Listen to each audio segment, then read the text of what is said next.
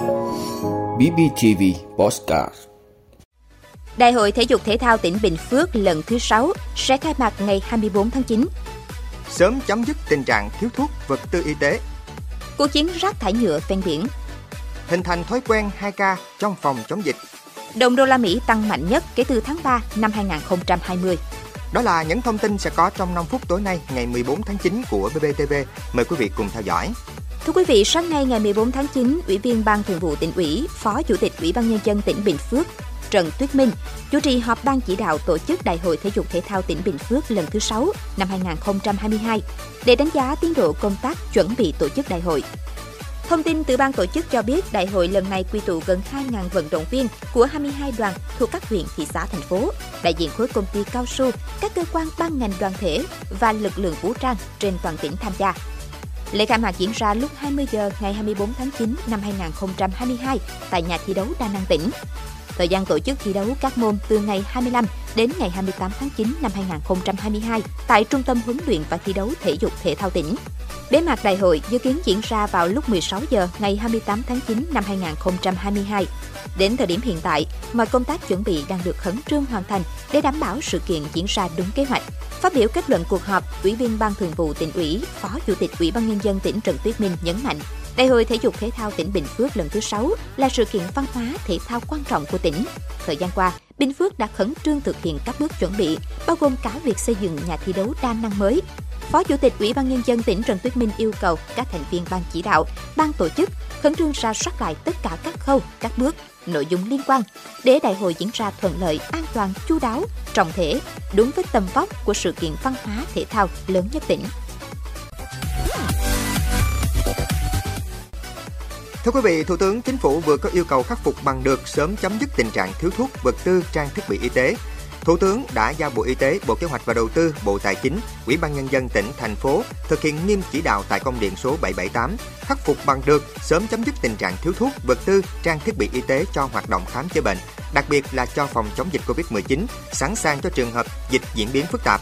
Bộ Y tế phải khẩn trương tiếp thu ý kiến các thành viên chính phủ, hoàn chỉnh và trình ban hành nghị quyết của chính phủ về bảo đảm thuốc, trang thiết bị, thanh toán chi phí khám chữa bệnh bảo hiểm y tế. Đồng thời các bộ ngành địa phương phát huy tinh thần trách nhiệm cao nhất của các tổ chức cá nhân trong công việc đấu thầu mua sắm thuốc, vật tư, trang thiết bị y tế. Thưa quý vị, rác thải nhựa đang hiện hữu với mức độ nghiêm trọng ở nhiều nơi tại Việt Nam. Khi ước tính, trung bình hàng năm có khoảng 3,1 triệu tấn chất thải nhựa được thải ra trên đất liền. Ít nhất 10% trong số chất thải chưa được quản lý tốt này bị so rỉ vào đường thủy, khiến Việt Nam trở thành một trong năm nước gây ô nhiễm nhựa trên đại dương hàng đầu thế giới. Báo cáo phân tích ô nhiễm rác thải nhựa tại Việt Nam của Ngân hàng Thế giới cho thấy chất thải nhựa chiếm 94% tổng lượng rác thải được tìm thấy ở các khu vực ven sông, ven biển. 10 loại nhựa phổ biến nhất là các loại mảnh nhựa, hộp xốp thực phẩm, bao bì và hơn 60% các loại rác thải nhựa là nhựa dùng một lần. Theo kế hoạch hành động quốc gia về quản lý rác thải nhựa đại dương, đến năm 2030, Việt Nam sẽ giảm 75% rác thải nhựa đại dương. Các khu, điểm du lịch, cơ sở kinh doanh dịch vụ lưu trú du lịch và dịch vụ du lịch khác ven biển tiến tới không sử dụng sản phẩm nhựa dùng một lần và túi ni lông khó phân hủy. Theo thống kê của Hiệp hội Nhựa Việt Nam, chỉ có khoảng hơn 1 phần 10 số lượng chất thải nhựa, túi ni lông này được xử lý tái chế. Số còn lại chủ yếu là chôn lấp, đốt và thải ra ngoài môi trường. Điều này không chỉ gây ra tình trạng ô nhiễm môi trường mà còn tạo ra sự lãng phí lớn cho ngành nhựa Việt Nam. Đồng thời đặt ra bài toán về vấn đề tăng tỷ lệ tái chế cũng như cơ hội kinh tế tuần hoàn của các sản phẩm này thông qua chính những lực lượng lao động phi chính thức trong ngành rác thải.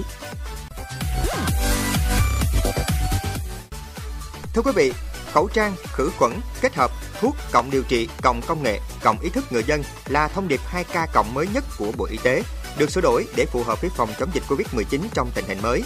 Trong đó, khẩu trang vẫn là biện pháp hàng đầu trong phòng chống dịch được khuyến khích sử dụng ở mọi nơi.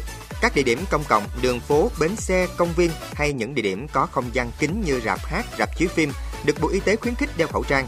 Tuy nhiên ở nhiều điểm có không gian mở, nhiều người dân vẫn còn chủ quan. Theo quy định, tại nơi tổ chức sự kiện, cơ sở văn hóa, du lịch, nhân viên, quản lý và người tham dự phải dùng khẩu trang. Cũng vì vậy, tại các di tích, khách đến chưa đeo sẽ được phát khẩu trang và mời sát khuẩn trước khi vào tham quan. Bộ Y tế cho biết, hiện dịch bệnh Covid-19 tại Việt Nam vẫn đang hiện hữu, cùng với sự xuất hiện của nhiều biến thể mới. Cộng thêm mùa đông sắp đến, nguy cơ các bệnh đường hô hấp bùng phát là rất lớn. Vì vậy, việc thực hiện nghiêm thông điệp 2K cộng là rất cần thiết. Đeo khẩu trang nơi công cộng, thực hiện khử khuẩn thường xuyên được các chuyên gia khuyến cáo là biện pháp dự phòng cá nhân bảo vệ sức khỏe hữu hiệu. Vì vậy, để hai điều này trở thành thói quen cũng chính là điều tích cực góp phần giảm sự lây lan của dịch Covid-19 trong cộng đồng. Thưa quý vị, theo báo cáo của Bộ Lao động Mỹ, giá tiêu dùng tại nước này bất ngờ tăng trong tháng 8 năm 2022 khi chi phí cho các dịch vụ thuê và chăm sóc sức khỏe tăng. Thị trường hiện đang dự báo gần như chắc chắn Fed sẽ tăng lãi suất 75 điểm cơ bản trong tuần tới. Chỉ số đồng đô la Mỹ phản ánh tương quan giữa đồng nội tệ của Mỹ với các đồng tiền khác, tăng 1,5% lên mức 109,85. Đây là mức tăng trong ngày cao nhất kể từ tháng 3 năm 2020, mặc dù chỉ số này vẫn thấp hơn mức kỷ lục 20 năm ghi nhận hồi tuần trước là 110,79. Chốt phiên, đồng euro giảm 1,5% giá trị so với đồng bạc xanh, ở mức 1 euro đổi được 0,9973 đô la Mỹ. Sau khi chạm mức cao nhất gần một tháng là 1,0198 đô la Mỹ một euro trong phiên trước đó. Đồng euro giao dịch dưới mức ngang giá với đồng đô la Mỹ trong 16 trên 17 phiên giao dịch gần đây.